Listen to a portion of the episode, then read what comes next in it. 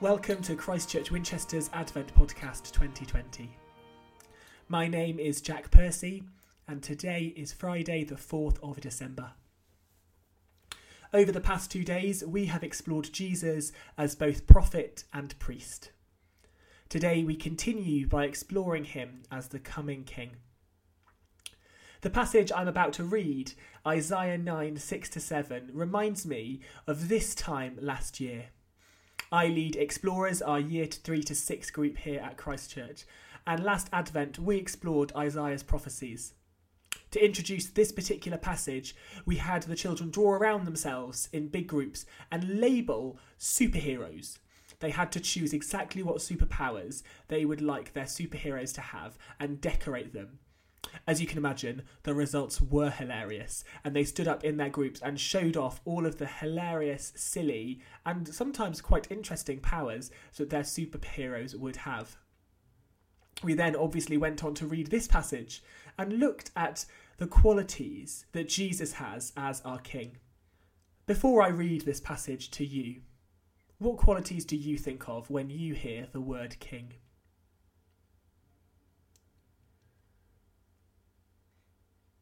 Isaiah 9 6 to 7.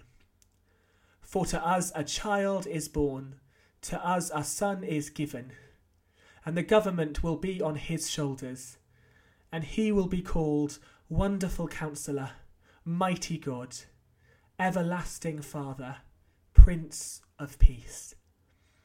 Of the greatness of his government and peace there will be no end he will reign on David's throne and over his kingdom, establishing and upholding it with justice and righteousness from that time on and forever.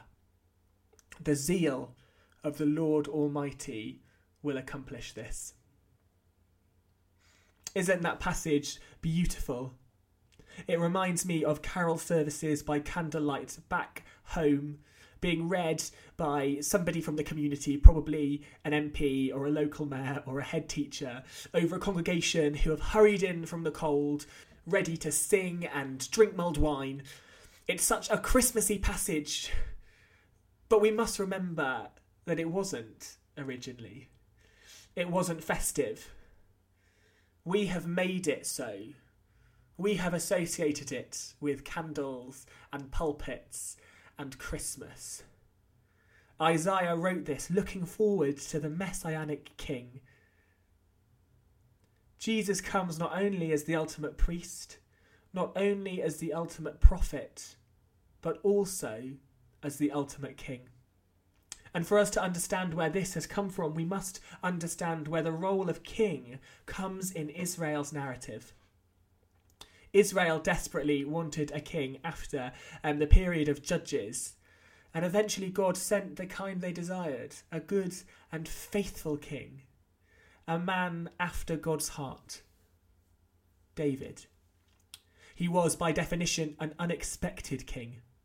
He wasn't picked from a line of strong warriors, but as the last and the least.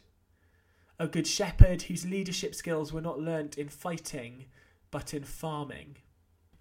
The whole Old Testament thereafter points to the promise made to David that his descendant would rule, and looks to this next David, the Messiah, the one who would sit on his throne.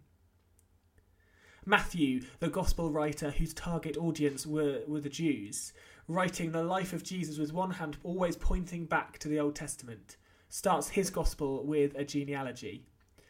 Now, have no fear, James and Monica will explore this in more detail next week.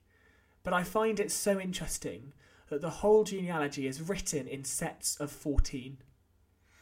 At uni, during an RE seminar, an amazing teacher showed us that in Hebrew, numbers are written a little bit differently to how we write them. The word 14 is written 464. The number four is is represented by the letter D and the, a six with the letter V. So 14 is written DVD. Now, don't fear, this wasn't some prophecy about future ways of watching films. The DVD, when you add the vowels, is David.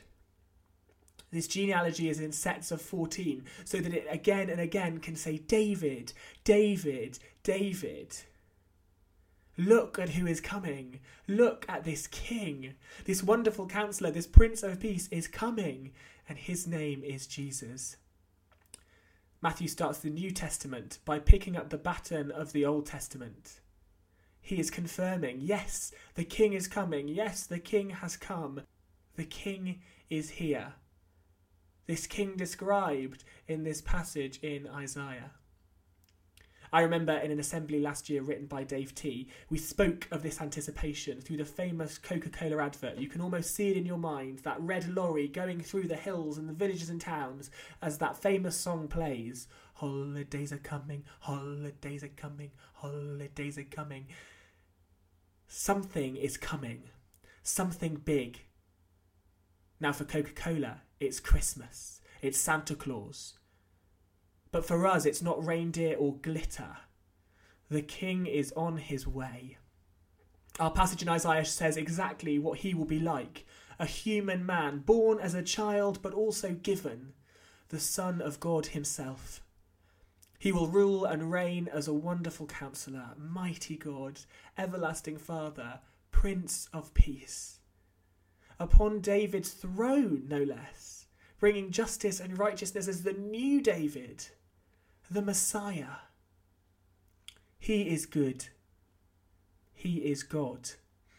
He is a gift. He is King. Let's pray. Jesus, we greet you with wonder. You are precious beyond mere words, and our world needs your presence more than ever. I gladly take up the angel's song of good news, joy, and peace. Let kings bow down let all creation marvel. Let this love story ring out for all to hear. Amen.